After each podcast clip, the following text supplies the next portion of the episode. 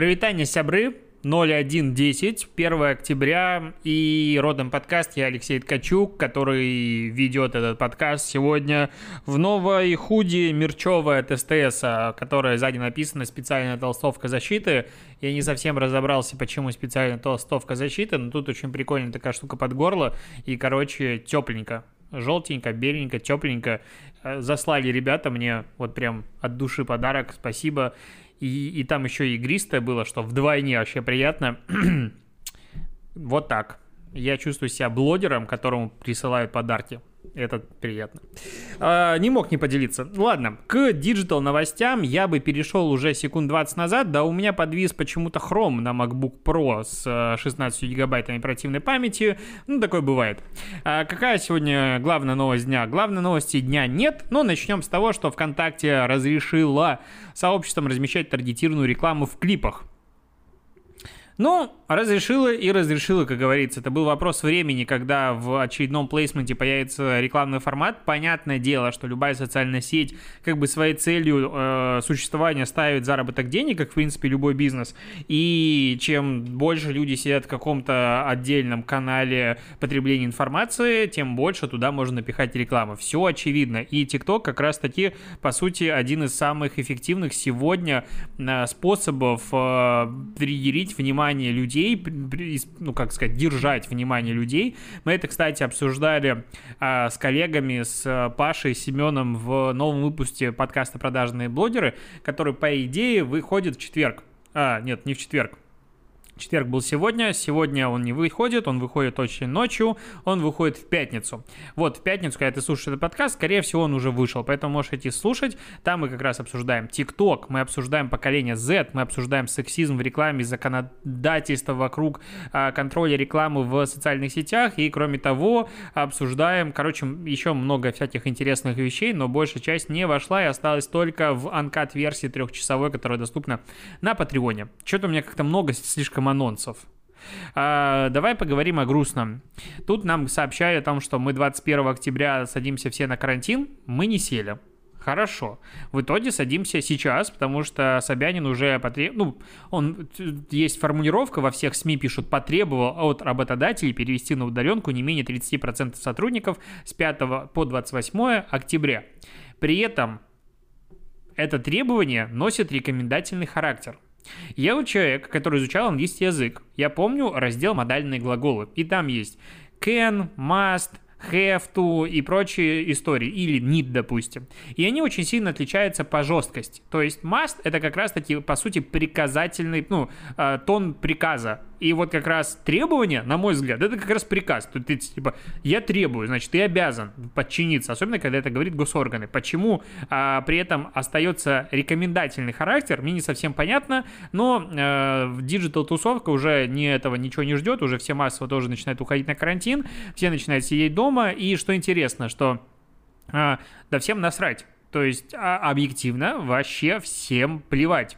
То есть э, Сегодня в сколько было случаев корона, ну, новых случаев коронавируса? Коронавирус. Ну-ка, так, так, так, Комсомольская правда пишет, так, это не то, Собянин заявил в Петербурге, так, это тоже не то, да что ж так сложно найти быстро, за минувшие сутки 9 тысяч э, новых случаев коронавируса в России, 8945, в Питере уже побит предыдущий рекорд по количеству новых случаев. Понятное дело, что очень много тестов, и типа сейчас система лучше готова, но в целом, э, по сути, мы сейчас подходим практически к пике, пиковым значениям условной первой волны, то есть когда там было по 11 тысяч тысяч в сутки, и это было пару дней, и потом, типа, пошло на спад, ну, еще, конечно же, э, предшествующий точнее парад, который должен был пройти, очень поспособствовал уменьшению выявляемости новых случаев. Никто в этом не сомневается.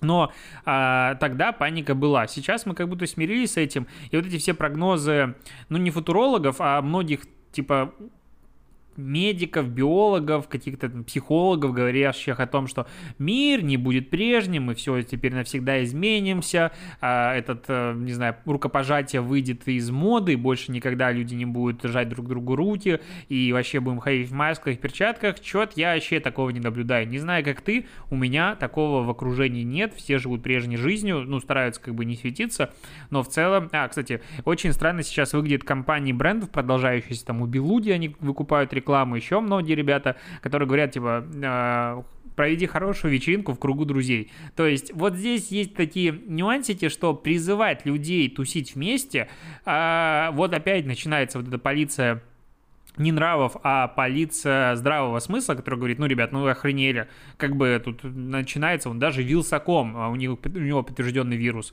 а, и, ну, типа, никого не щадит, даже лучших из нас, блогеров продажных, а, не щадит коронавирус. Поэтому, ну, как говорится, береги себя.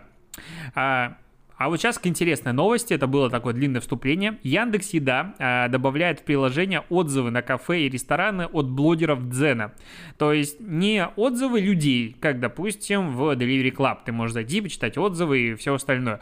А подтягивает обзоры, тут не отзывы, а обзоры из Яндекс.Дзена, блогеров, которые есть там, к ресторанам, кафе, которые доступны на Яндекс, э, ну, платформе Яндекс Еда, Сейчас уже рецензии более чем на 300 кафе и ресторанов есть по всей России, но что самое дикое, сейчас пока, ну, по крайней мере, пока, а, публикуется только один обзор. Как бы редакция, ну, вот э, модераторы сидят, выбирают обзоры, а, дают предпочтение более старым обзорам, а, где больше собрана информация. Почему более старым, я не совсем понимаю, потому что, ну, вот сейчас а, все меняется так быстро, что обзоры там полугодичной давности он мог вообще максимально устареть. Кафе трижды изменило свой формат и вообще там все другое.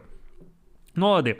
И вот подтягивают к карточке ресторана этот обзор. И прикинь, как не повезло людям, которых а, рецензии говененькие.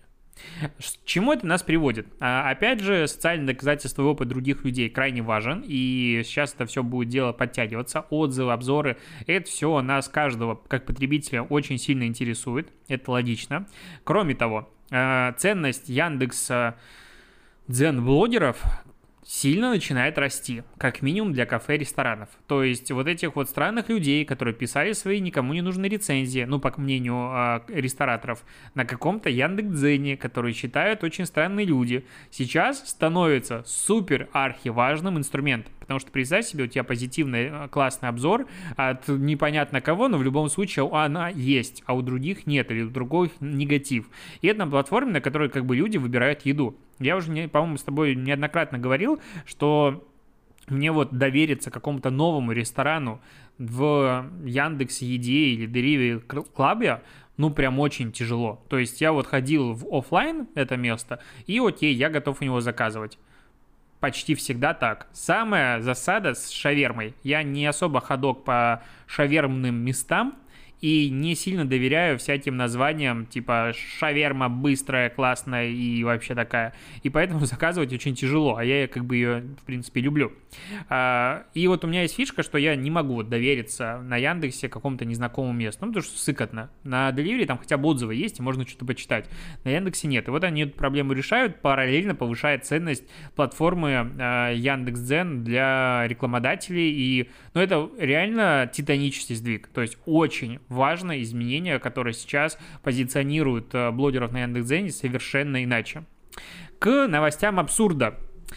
ФСИН, Федеральная служба исполнения наказаний, так расшифровывается, попросит 3 миллиарда рублей на борьбу с фальшивыми колл-центрами банков в тюрьмах.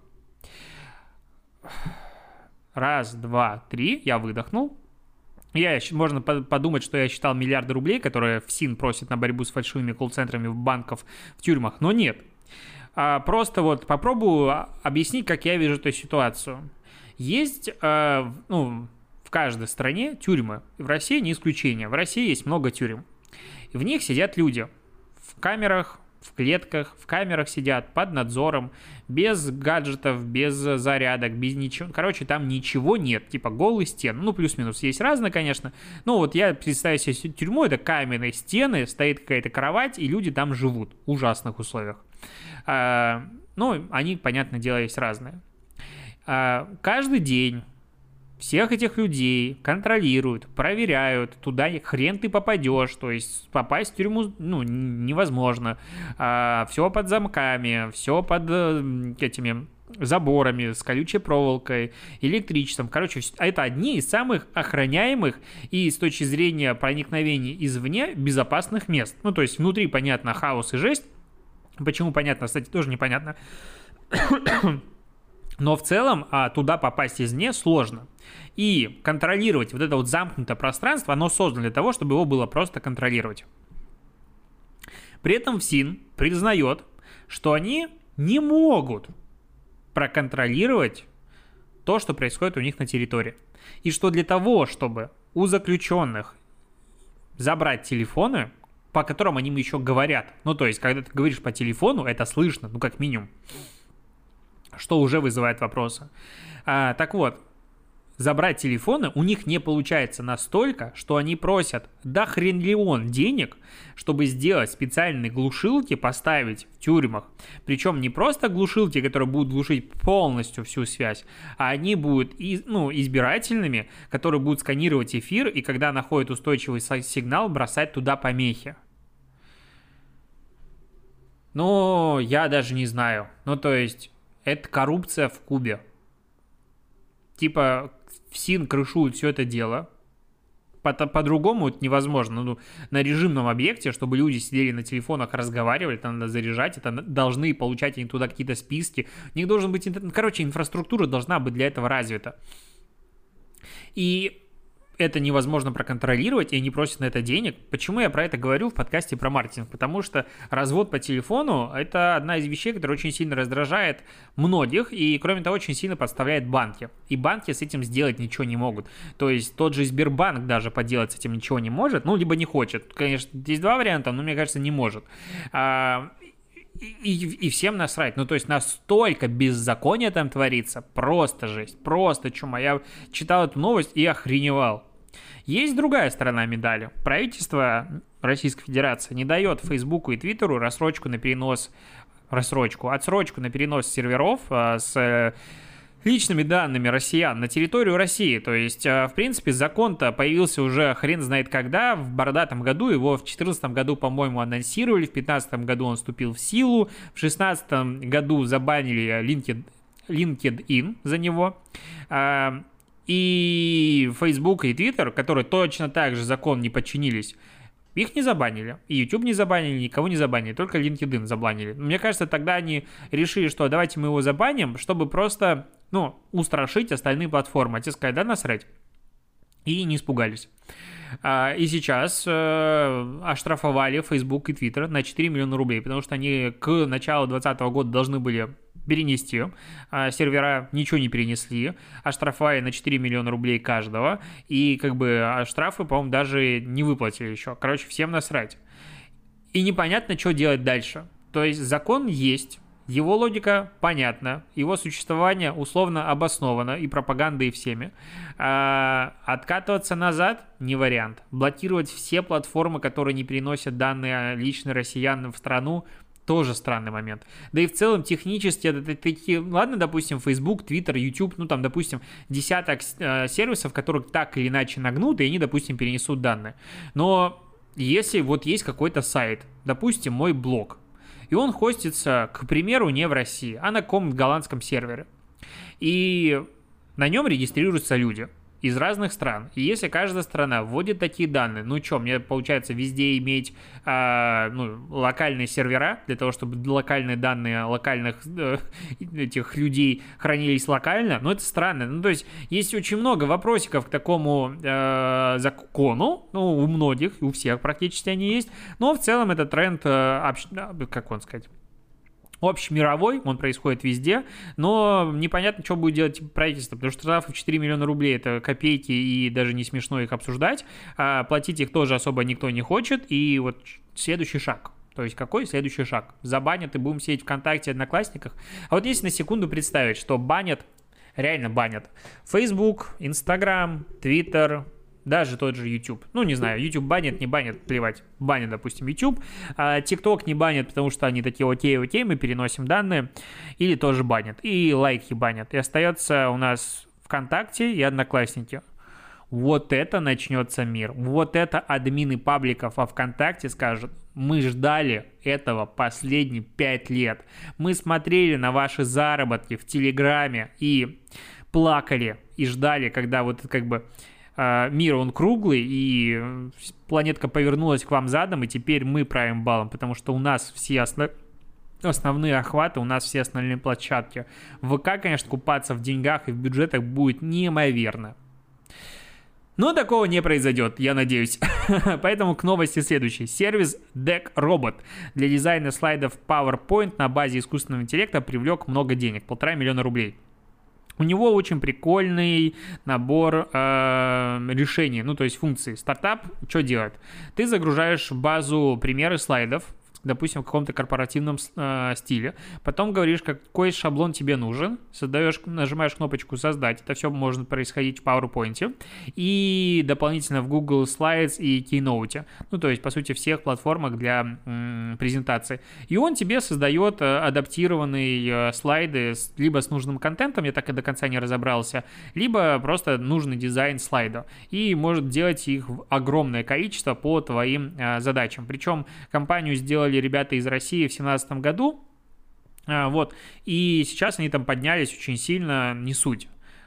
Какая классная штука. Я, правда, зашел на сайт, на котором ни хрена не понятно, в плане того, что, ну, видно, они не работают еще с B2C сегментом вообще, и людей, которые, типа, делают презентации, как я, они не рассматривают как людей, а, которым интересен их продукт, там есть только кнопочка, типа, либо протестировать, но я слишком ленивый был для этого и готовился к подкасту, либо заказать презентацию, чего я очень сильно не люблю. А, ну, вот, как бы, такая история, сколько стоит, непонятно, но в целом, насколько этот сервис может экономить количество времени внутри компании, это просто безумное количество.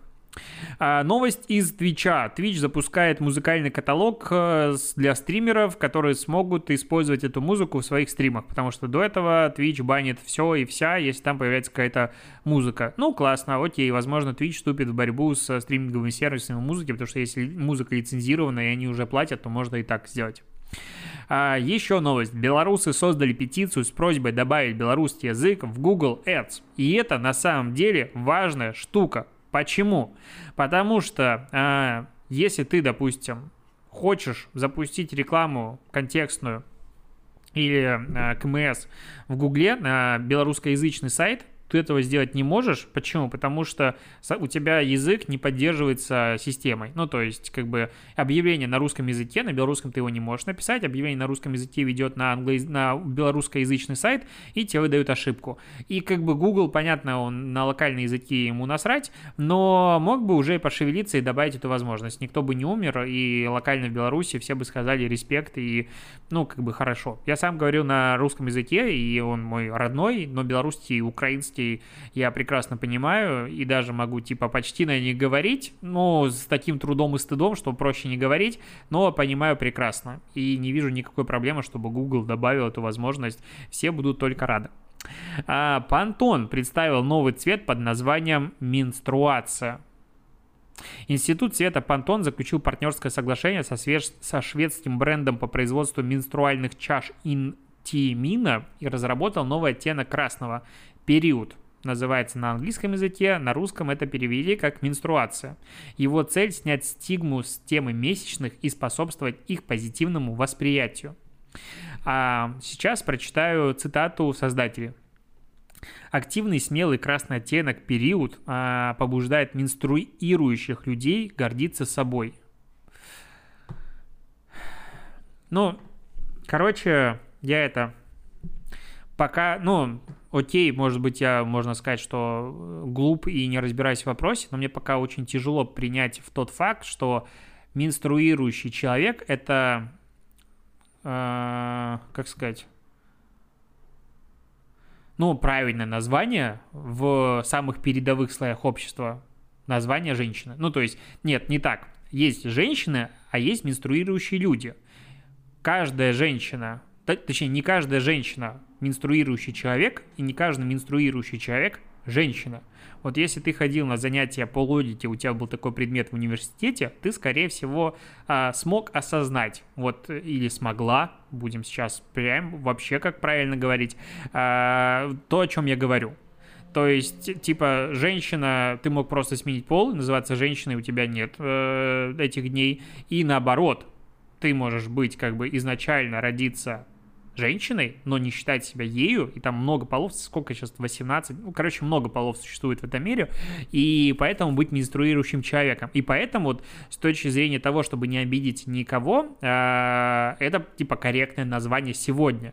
И вот когда Роулинг посмела пошутить на этот счет и сказать, что у менструирующих людей есть название, их называют женщинами, и ее там закидали просто говном и обвинили и сказали, что Гарри Поттер вообще это ужасная книга, и детям своим читать не будем. Прекрасная вещь. Но... А... Ну, цвет как бы есть. И в целом а сказать, что эта компания плохая, нет. Ну, глобально надо привлекать проблему. Ну, точнее, я помню, когда мы обсуждали на это был выпуск Setters on Air, мы поднимали эту тему. А, там была первая рекламная кампания, которая показала вместо голубенькой жидкости на прокладках, а, точнее, вот которая выливается на прокладке, ну, типа красную жидкость. И народ взорвался, тогда интернет взорвался, мы много это дело обсуждали. И там показывали разные болевые ощущения, которые девушки и менструирующие люди испытывают э, и в школе, и в универе, и так далее. Типа это, условно говоря, нормально. То есть, что это часть жизни. И, ну, тема это, конечно, очень сильно табуирована. Есть много историй на этот счет рассказать, которые э, не буду сейчас рассказывать, но в целом э, то, что привлекается внимание, ну, это хорошо. То, что цвет такой сделали, мне кажется, Пантон в большей степени сейчас занимается каким-то э, придумыванием, как сказать, ситуативных цветов. Очень много они придумывают каких-то цветов постоянно. И если на старте это было прям, ну, классненько, но сейчас это становится все более странным. Ну, то есть они как будто ведутся как какой-то инстаграмчик локального бренда, который делает ситуативный контент. То есть у них уже там и черный был ультра блэк цвет и все остальное. Ну, с другой стороны, возможно, поэтому мы институт цвета Пантон знаем, как бы кому нужен институт цвета. Да, всем насрать, но из-за того, что они вот таким образом интегрируются везде и всюду, мы его знаем, поэтому, ну, есть и есть. Я в что-то последнее время часто говорю, ну, есть и есть. Ну, окей, есть и есть. А, идем дальше. Исследование. Так, на Инте статья. А, в научном журнале Sex Rolls опубликовали исследование, согласно которому эротизация в рекламе не повышает привлекательность продуктов для потребителей. Чего сделали? В Италии выбрали несколько сотен итальянских мужчин и женщин, им показывали две версии одной и той же рекламы с одним и тем же продуктом. А, с, сексуаль... с человеком в сексуальной позе и без него. И затем их просили а, ответить, насколько привлекательными им показались товары и какова вероятность, что они их купят. В трех экспериментах участвовали девушки-модели, в одном модели мужчины. Все были белыми и худыми, мужчины белыми и накачанными. Ассортимент товаров варьировался от очков в туалетной бумаге до водки и духов. А, причем написано более гендерно окрашенные. Вот водка и духи это более гендерно окрашенные продукты, оказывается. Я вот не знал. Мне казалось, водку пьют все. А, причем вот там посмотреть фильмы, часто в Америке там водку а, там, сухую налейте мне, или там со, со льдом, я вообще не понимаю, как водку со льдом можно пить, вот подцедживать, ну ладно. И а духи, что, духами не пользуются мужчины, ну это странно такое, э, ну ладно. Вот, после просмотра сексуальной рекламы а, женщины меньше хотели покупать предполагаемые продукты в сравнении с нейтральной рекламой. Также они сообщали о более высоком уровне негативных эмоций, таких как гнев, грусть и тревога. По словам ученых, реклама заставляла женщин чувствовать себя плохо, и это отражалось на их впечатлениях впечатлениях от товаров. Реклама с сексуализированными моделями мужчинами также была менее привлекательной для мужчин по сравнению с обычной. Ну ладно. Ранние исследования говорили о том, что сексуализированная реклама с женщинами повышает интерес мужчин к покупке товаров. Согласно новой научной работе, мужчин такая реклама особо не интересует. И это прикольное исследование, которое закладывает еще один кирпичик в стену уничтожения вот этой э, истории о том, что секс sells, а, секс, скорее всего, привлекает внимание. Это факт. И когда ты будешь идти, там на тебя смотрит красота обнаженная, ты наверняка на нее глаз-то и метнешь. Про вопрос в другом, будешь ли ты покупать этот продукт, это уже другой момент.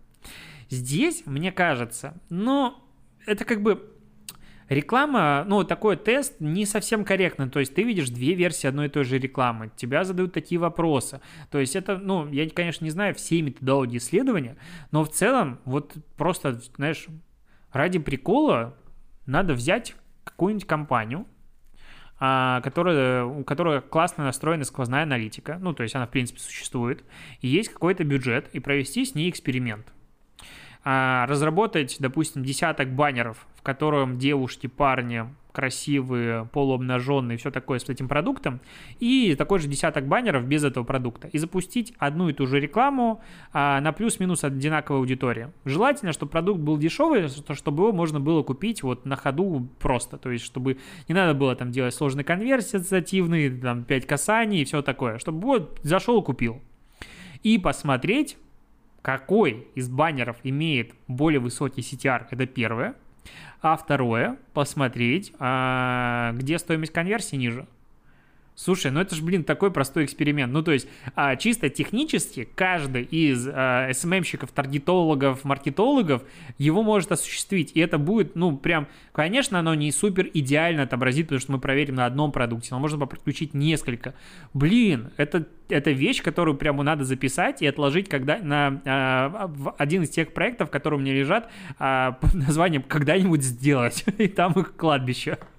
А, это хорошая мысль, надо подумать, как ее реализовать и не откладывать в далекий ящик, потому что, ну, это, ну, мне кажется, это прям исследование такое полевое, более даже репрезентативное, чем итальянские ученые провели. Ну, потому что мы маркетологи, мы знаем, что как делать. Конечно, мы, мар- мы маркетологи вообще лучше всего знаем, что делать.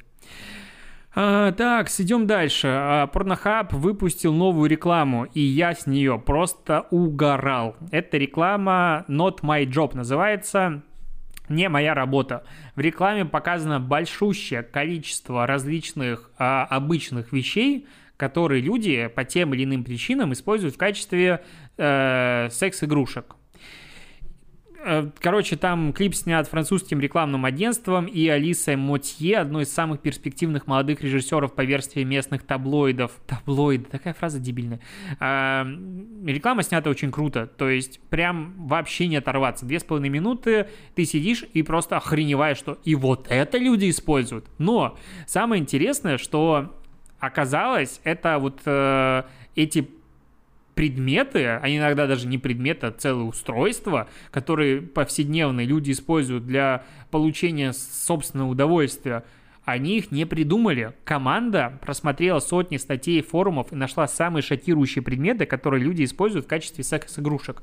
Просто там есть э, большущие огурцы, там есть э, выхлопная труба, там ну, есть э, велотренажер без седла и много других интересных вещей. Я сидел такой, вот это, конечно, да. Ну и в конце показывают, что типа вот э, пришло спасение всех этих вещей, потому что они грустят от того, что им приходится такое терпеть, и пришли профессиональные как бы э, сексуальные приспособления, сексуальные, секс-приспособления для секса от э, порнохаба. Короче, реклама вообще в восторг, меня просто разорвала. Очень рекомендую посмотреть, даже ссылку дам на описание, точнее на этот ролик. К новостям из мира юмора. А, Управление Федеральной антимонопольной службы по Ленинградской области предписало Анастасии Влеевой удалить из блога рекламу алкоголя. До какого числа? До 30 октября. А это речь идет про интеграцию э, этой, как его, Мартини. Если она не удалит до 30 октября, а, ей грозит штраф от 12 до 20 тысяч рублей. Я, я понимаю, как ужасно в подкасте слушать меня, когда я пытаюсь что-то говорить и ржать. Но когда я слышу, что Анастасии Ивлеевой грозит штраф за удаление рекламы Мартини в ее роликах от 11 до 20 тысяч рублей, у меня начинается истерика. Ну, то есть, по сути, ФАС, УФАС, Управление э, Федеральной антимонопольной службы, говорит следующее. Ребята, рекламировать алкоголь у блогеров можно, вам за это ничего не будет. Мы ничего для этого, ну, мы никак на вас повлиять не можем, потому что доказать наличие вот этих вот отношений в теории может при желании компании блогера достаточно проблематично. И блогер говорит, я сама хотела бухать в кадре. Пожалуйста, сижу, бухаю, моя ответственность. Вы считаете, что это реклама? Без проблем. Я заплачу штраф 20 тысяч рублей. То, что эта интеграция стоила бренду миллиона два, три, пять, больше, неважно. Но штраф 20 тысяч рублей. Все, что надо знать о сопоставимости наказания и преступления. Типа за какую-нибудь э, хрень нарк- наркотического содержания – не знаю, половину марки тебя могут посадить лет на 9, где ты будешь сидеть в колл-центре, обзванивать клиентов и говорить, я сотрудник Сбербанка. А вот здесь 20 тысяч рублей наказания. Я не хочу, чтобы было больше наказания. Я считаю, что просто надо отрегулировать это дело. Не знаю, сделать какой-нибудь фонд борьбы с алкоголизмом, в который будет отчисляться 30% от стоимости рекламного контракта. И все остальное. И будем жить все прекрасно. Медиа будут, выдохнут, смогут наконец-то продвигать. Допустим, реклама должна обязательно помечаться 18+, используется только в программах 18+. Наконец-то по вечерам, возможно, на телевидении появятся интересные шоу вечерние и вообще много всего. Кстати, забыл сказать, поделиться. Тут ТНТ на своем телеграм, ой, телеграм-канале, YouTube-канале выклад... начали выкладывать в этом месяце, весь сентябрь они выкладывали первые серии своих новых запусков. Ну, то есть осень, это время нового сезона телевизионного, и ТНТ запустили прям дофига всего и выкладывали первую серию каждого из этого дофига всего на YouTube. И говорили о том, что дальше смотри по, по телеку, потому что нам надо создавать контент, ну не суть, сейчас об этом не интересно. И э, они запустили как новое шоу, в котором а, Руслан Белый, а, Азамат Мусукалиев, этот, а, кто еще? Нурлан Сабуров и четвертый... А, кто четвертый? Не помню. Еще один комик. Ну, короче, их тусовка. Все классные. И они а, Тимур Кардинов, мне подсказывает суфлер. Тимур Кардинов. И они запустили шоу, по сути, ну, это, не, не знаю, можно ли назвать это первым телевизионным подкастом, потому что они сидят вчетвером на сцене. Понятно, на заранее подготовленные темы они обсуждают, ну, просто как в обычном разговорном подкасте, только на телевидении. Это же, блин, я такой сижу говорю, ну, это же подкаст. Причем снято хорошо, классно, в целом интересно послушать, но это прям подкаст-подкаст. Вот, и, возможно, если бы была реклама алкоголя разрешена по вечерам, телеканалы понимали, что им тогда надо собирать вечером такую аудиторию, как я, допустим.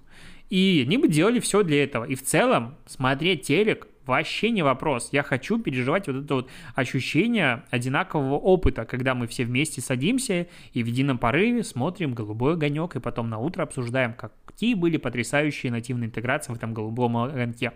Этого мне прям хочется, я вообще без проблем. Да, прикольно самому управлять своим контентом, но, допустим, в пятницу, субботу, воскресенье что-то посидеть вечером нормально. И вот если бы алкоголь рекламировался по телеку, я уверен, уверен, наш контент по телеку стал бы лучше. А на этом все. На этом все. Спасибо, что дослушиваешь. Услышимся с тобой завтра. Э, пойду пить игристое, которое я прометчиво налил себе перед записью подкаста. А скажу так. Говорить в одно лицо подкаст в течение 33 минут и пытаться думать о том, что ты хочешь глотнуть э, бокальч, из бокальчика а, просеко, это несбыточная мечта. Потому что, во-первых, тебе надо покатать его по языку, подержать, э, насладиться вкусом, потом проглотить, дать вот этому опуститься одну-две секунды, выдохнуть, начать говорить, параллельно пузырики выходят через нос, все это дело. И это никоим образом не синхронизируется с необходимостью говорить без остановок. Такая судьба, такая житуха. Я ушел. Пока.